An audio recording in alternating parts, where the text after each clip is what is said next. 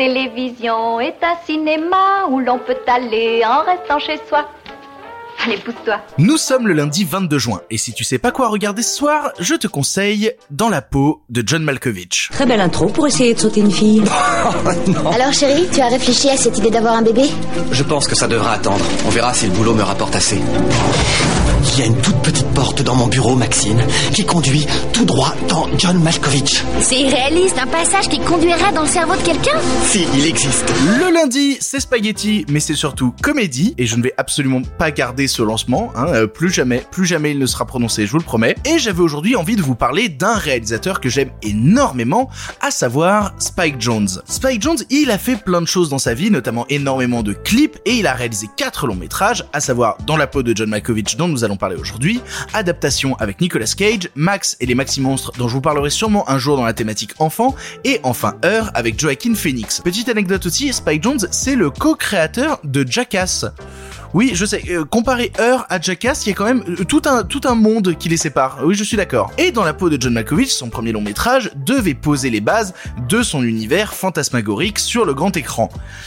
Et autant vous dire que, euh, ouais, que c'est- allé, pas mal loin, ouais. Pour vous donner une petite idée de quoi parle le film, il est question de Craig Schwartz, joué par John Cusack, un ancien marionnettiste au chômage qui prend un nouveau travail au septième étage et demi. Il y a déjà beaucoup trop d'éléments. Euh, Ça fait que commencer, vous allez voir. Le truc c'est que dans ces nouveaux bureaux, il tombe sur une petite porte qui, quand on l'ouvre, mène à un couloir dans lequel on doit ramper, qui mène directement à l'intérieur de la tête de l'acteur John Malkovich. Cela permet à quiconque traverse ce couloir donc de se retrouver 15 minutes dans la tête de l'acteur John Malkovich, puis au bout de 15 minutes, vous êtes éjecté au bord d'une autoroute dans le New Jersey. Et j'ai pas vraiment envie de vous en dire plus parce que il y a vraiment déjà les bases de tout le cinéma de Spike Jones à l'intérieur, tout son côté fantasmagorique. Qui plus est, le film est écrit par Charlie Kaufman, Charlie Kaufman qui a aussi écrit Adaptation, mais aussi notamment Eternal Sunshine of a Spotless Mind de Michel Gondry, que j'espère tu as vu.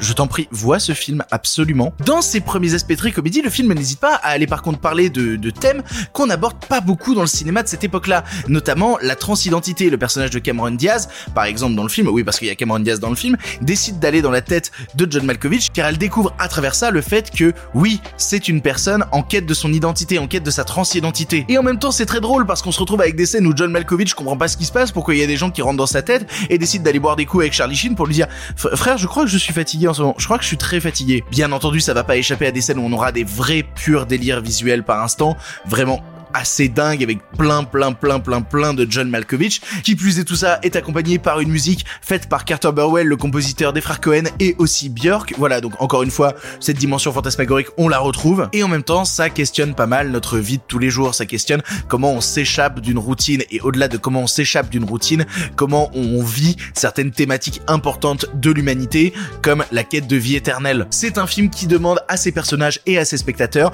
de s'abandonner et de se laisser aller et de rire et de profiter parce que c'est aussi ça la vie, expérimenter de nouvelles choses et c'est ce que j'espère faire avec cette émission, vous proposer d'expérimenter des nouvelles choses qui vont peut-être changer votre regard sur le monde qui vous entoure. En tout cas, personnellement, dans la peau de John Malkovich, c'est un truc où même des années et des années après l'avoir vu, il me reste encore des images, des moments très très forts en tête que je pense je n'oublierai jamais sincèrement. Pour ton information, le film est disponible sur tous les services de VOD qui existent comme Rakuten TV, Orange TV, MyTF1 VOD, Filmo TV, Canal, Google Play ou même YouTube. C'est une comédie mais c'est aussi une expérience très atypique.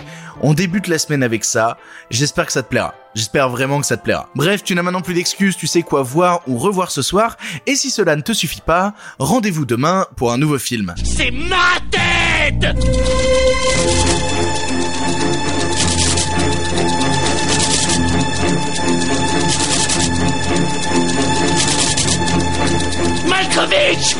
Malkovich.